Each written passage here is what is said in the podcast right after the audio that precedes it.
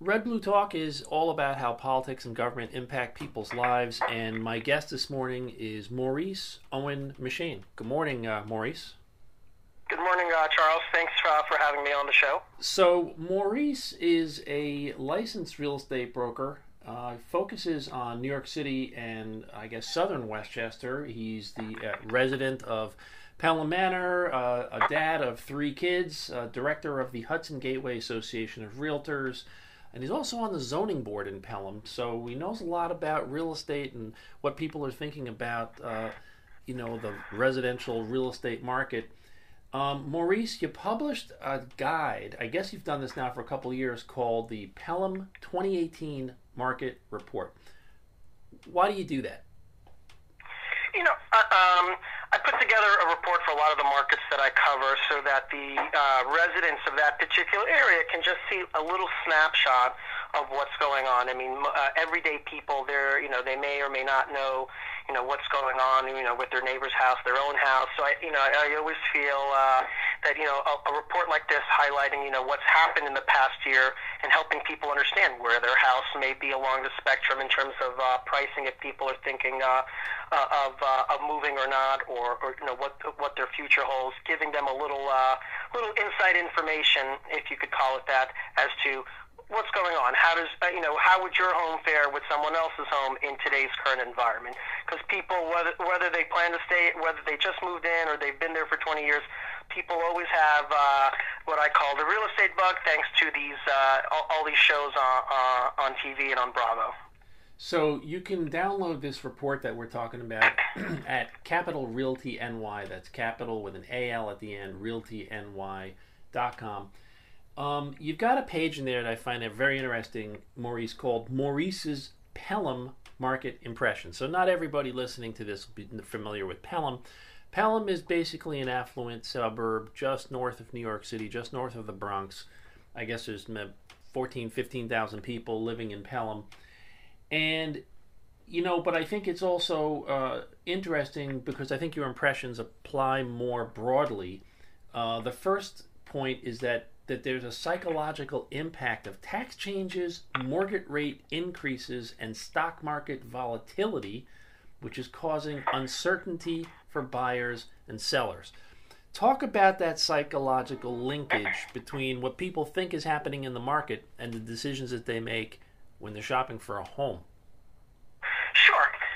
You know, when you know buying a home, uh, you know uh, uh, everyone will say is one of the biggest, uh, one of the major decisions you'll you'll take in life. It's you know whether whether something's you know a hundred thousand dollars, a million dollars, or something in between or more. It's it's a lot of money. Whether you're putting five percent down, twenty percent down, or more, it, it's a lot of you know you know it's a lot of it's a lot of capital. It's a lot of uh, you know sweat and emotions, and so you know, it's supposed to be, you know, what people say, you know, a very happy time uh, in one's life, especially uh, when buying a home.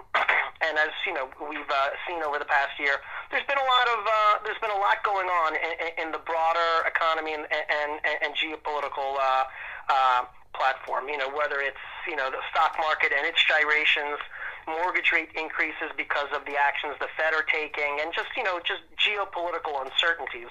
And so, as in as in many sectors of the economy, when there's such macro uncertainties going, a lot of buyers, you know, and sellers will say, okay, how does that affect me?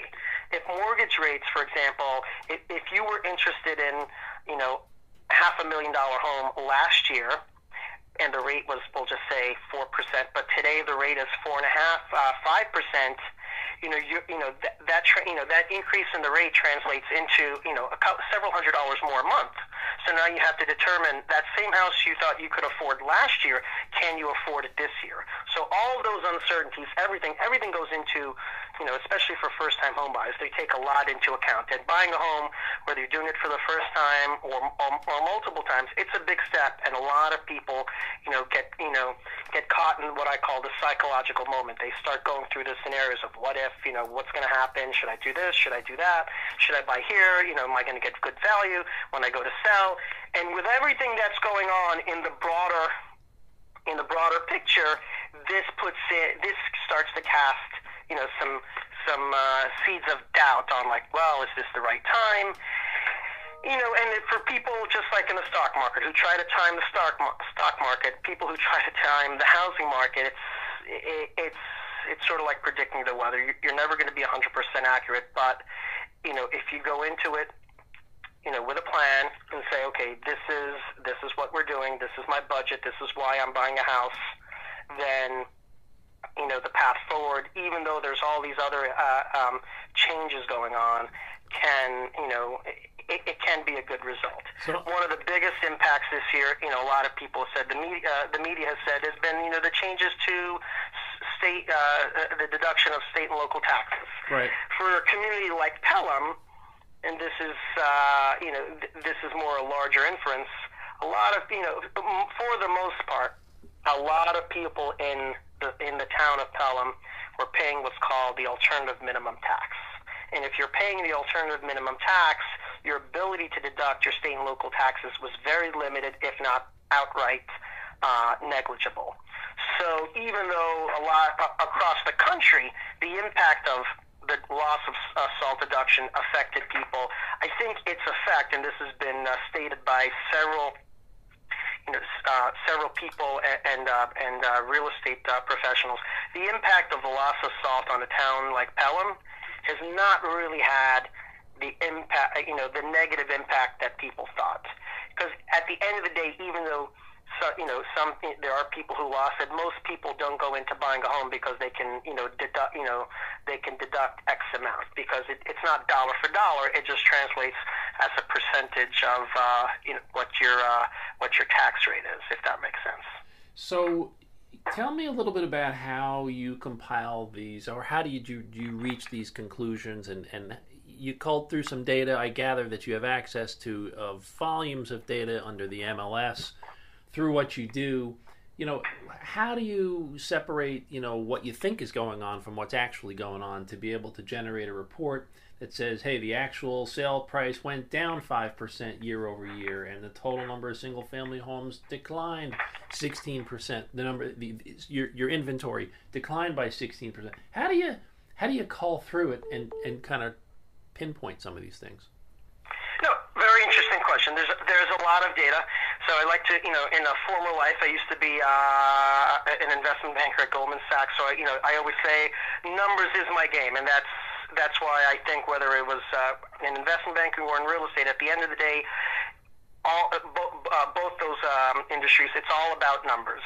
You know, both are sales businesses, both are about numbers. Taking the data, trying to get through the clutter, and like, okay, what are the most important pieces of the puzzle here?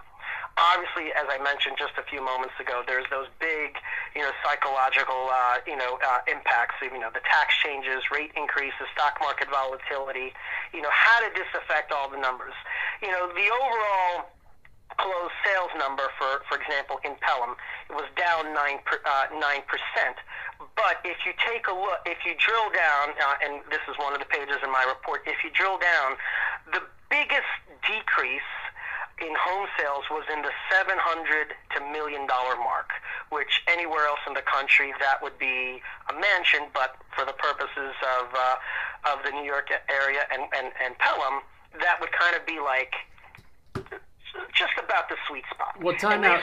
30, let's 34% yep. reduction in inventory and that and, and, and, and I would say that's the sweet spot. Right now, it, also in my report, I said you know buyers are looking for value. They're looking to live, you know, below their means. They you know they may be able to spend more, but they don't want to spend more because, as I alluded to earlier, all of these uncertainties. They want to be able to know that if they need to sell their house or someone loses a job, they're not going to be out on the streets. That's why they're buying and, and wanting to live, you know, below their means. The last two sales I did you know, uh, specifically in Pelham, it were couples very well qualified who could have easily bought a house twice as expensive, but chose to stay below the million dollar mark. And they did that because they're thinking of it as, okay, this is a starter home. We'll live here a couple of years. We'll see what our needs are, and we'll move up. So going back to how do how do I get some of the information and how did I draw some of my conclusions out of all this data? I look at that bracket again, seven hundred thousand to a million dollars, dropped thirty four percent. For you know that means that sweet spot, there was less inventory, and it created an intense demand for buyers, in my opinion, because that's what I'm seeing day to day.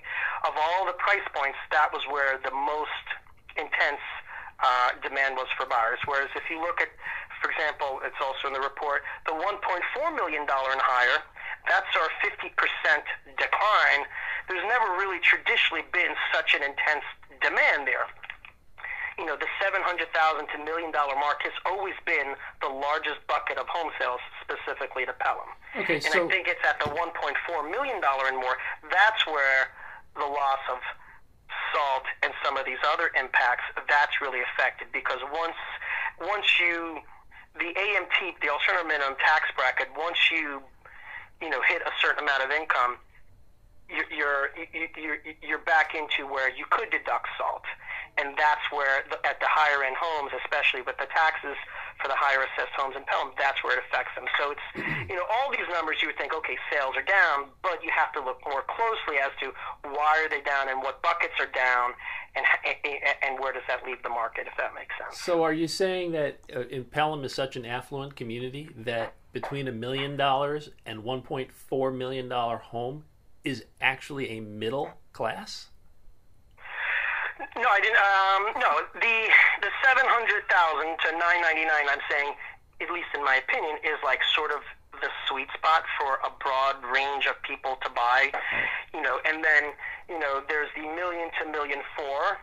I mean, anybody today, you know, making a six figure salary you know, say, you know, can get a million dollar mortgage from the bank. But then it all depends. What are your taxes?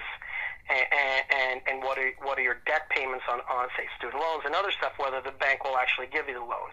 In terms of what's defined as the middle class I would uh, I would leave that to a higher pay grade of an economist than me. So you're saying then that the loss of the salt deduction has had a uh, it has had the effect of increasing demand at at the two ends of your price spectrum which in your area is the loss of, loss, let me, the loss of the salt deduction hasn't really affected the, I'll say the 700 to 1 point to 1.4 million dollar bracket. That's a large bracket, and in those brackets, you know, there there's there's a whole set of ranges. Where the loss of salt has really affected is is the is the very high end homes in any market, let alone just Pelham. But in Pelham, I'm calling it you know 1.4 million or more because at that level to buy, you know, especially in Pelham, to buy a house of, let's just use for an example, $2 million. Mm-hmm. A $2 million home in Pelham, the taxes are, you know, going to be somewhere close to almost $100,000, you know, and the cost to operate that house between taxes, utilities, and everything, you're looking, you could be looking at, you know, 150 to $200,000. At that income level, you've already you've already busted out of the of the alternative minimum tax caps, so now you're able to deduct salt. But you can't deduct the salt uh, once you've uh, uh on a hundred of a hundred thousand dollars when you're at that level. So the so the very very the, the 0.1 percent of that uh, uh, uh, of the of the high end incomes, they're the ones being affected, you know, for for the loss of salt. But the but the 700,000 to 1.4 million, at least in Pelham, is not really overly affected on salt. So the buyers in that range aren't really aren't really affected or thinking about the loss of salt because they weren't able to deduct it to begin with. Got it. Under the old tax rule. Got it. I want to go back to this this these people that you're encountering who say, Maurice, we're looking for a home in this beautiful area, um, but we want to live within our means. Now, do you think that they have a specific idea of what that means? And it's just fascinating to me because the idea of home ownership has always been um, it's a it's the, the proverbial American dream. It is you leverage yourself, you buy as much as you can possibly buy. Um, and you spend your life paying for it, and like get that sort of what drives our whole economy. So if people are now saying, "Well, I, I want to live in a house I can afford," is the, is the new American dream a house that you can afford to live in? Is that the new American dream? Like, what's going on here? I would say, you know, especially like millennials. Millennials want to buy. Uh, they want to buy the house, and they want to be able to do other stuff. A lot of people sometimes They'll buy. They'll be house. They'll, they'll be what's called house poor. All their money, all their assets going into the house, and then they're in there and they can't do anything. And if you know, if a rainy day comes, it's a bad situation. That's how hmm. we've seen a lot of foreclosures. You know, uh, you know, all over the country in Westchester. Uh, you know, it, it happens. I, you know, I'm seeing client, you know, buyers today. They want to buy a house that okay, if they change jobs, if they lose a job, if there's some hard times, you know, and, and I'm seeing a lot of you know dual income uh, earners uh, buying houses. You know, um, you know both uh, uh, if, if they're married, both spouses are, are, are working. They just, you know, they don't want a big tax bill. They don't want a big mortgage bill. They want to be able to, you know, you know, most banks uh, in today's, in most banks today, they will let you buy a house with up to, up to 50% debt to income ratio. That means 50% of your of your pre-tax take-home pay can go towards paying your debt obligations of buying a house, which would include taxes and the mortgage. Many buyers today, especially millennials, they don't want to be in that predicament. They don't want to be in the predicament of the homeowner class, you know, when it suffered in 2008 and a lot of people had to leave their houses, went into foreclosure, and, and it ruined a lot of lives. They want to be able to control the costs that if something happened, they have a rainy day fund, they can keep living there. But they also want to be able to, okay, we moved into this house, they still want to take vacations. Maybe they want to buy, you know, uh, a, a, you know, a vacation house. They right. want to be able to do more than just put all their blood and sweat and money into one you know, into one property, if that makes sense. So and that's that, that, that's the message I keep getting. It does it does make sense. You know, the conventional wisdom that I've lived by is that interest rates are the things is the thing is the bellwether. Interest rates should be the thing that the government controls that can heat up or cool down that residential housing market. But it sounds like you, the picture you're painting is that it's taxes, it's interest rates, it's uh, the stock volatility. It's a whole bunch of, and it's a bunch of psychological factors. You know that can I afford to sustain this for some period of time is creeping into into the uh, into the thought process that people have and and and that can you know kind of determine uh, what the overall impression of the market is. I I agree, and I think I think the the Federal Reserve raising interest rates in such a low inflationary period, and this is not to make any political statement. I think they're completely. I, I think they're. I think they're doing the wrong thing. I think by raising interest rates, by spooking, by spooking the housing market, by spooking the equity markets, I think they do no one any favors when inflation. Again, I'm not an economist; I'm just a former banker who became uh, who became a real estate professional. I think it doesn't help any. It doesn't help sellers or buyers, especially in the real estate market. And we all know that everyone uh, in, in in the country likes to use the real estate market as a bellwether as where things are going. Raising interest rates and thereby mortgage rates going up, you know, you know, it doesn't doesn't uh, help anything in an environment where there's relatively low inflation and low unemployment. Maurice Owen Macheyne's Pelham 2018 Market Report is available for free download online. You can go to Maurice. Why don't you tell us exactly how to get it? Sure. If you go to capitalrealtyny.com slash Pelham, you'll see uh, my 2018 report and my 2017 report. And I would say, especially if, if, if there's one key takeaway out of this, uh, out of the whole report and a lot of what I said on, on your show today is that it's essential that sellers price their home correctly because buyers, they, they want value. And if something's worth – uh, what it's priced at, they'll, they'll buy it, and that's the single biggest issue that I've seen, not just in the Pelham markets, but uh, but in the uh, surrounding uh, metro areas, it being priced correctly from the start, because many sellers, if you if you lower the price and lower the price, then you just get people, you know, waiting until it's at the at the bottom price, and they would and you're getting less than what you would have taken in the beginning. And as I tell many of my clients, for the past, you know, for my entire career in real estate, I've never once had to lower the price of a listing because I get it right from the start, not leaving any money on the table, but making sure that the sellers can get exactly uh, what they want. Red Blue Talk is all about how politics and government impact people's lives. There's an inextricable linkage between the government and those kinds of decisions we talked about and uh, the housing market. Maurice Owen Macheyne, thank you for uh, talking about this with me and trying to bring some sense to it. Um, you can follow Red Blue Talk uh, Facebook.com slash Red Blue Talk, YouTube.com slash Red Blue Talk. Um, this podcast is going out on a whole, but pr- pretty much pick your podcast flavor, and you'll find that we're distributed there. And um, yeah, thank you for tuning in, and uh, thank you for being my guest. Thank you so much. Looking forward to the next time.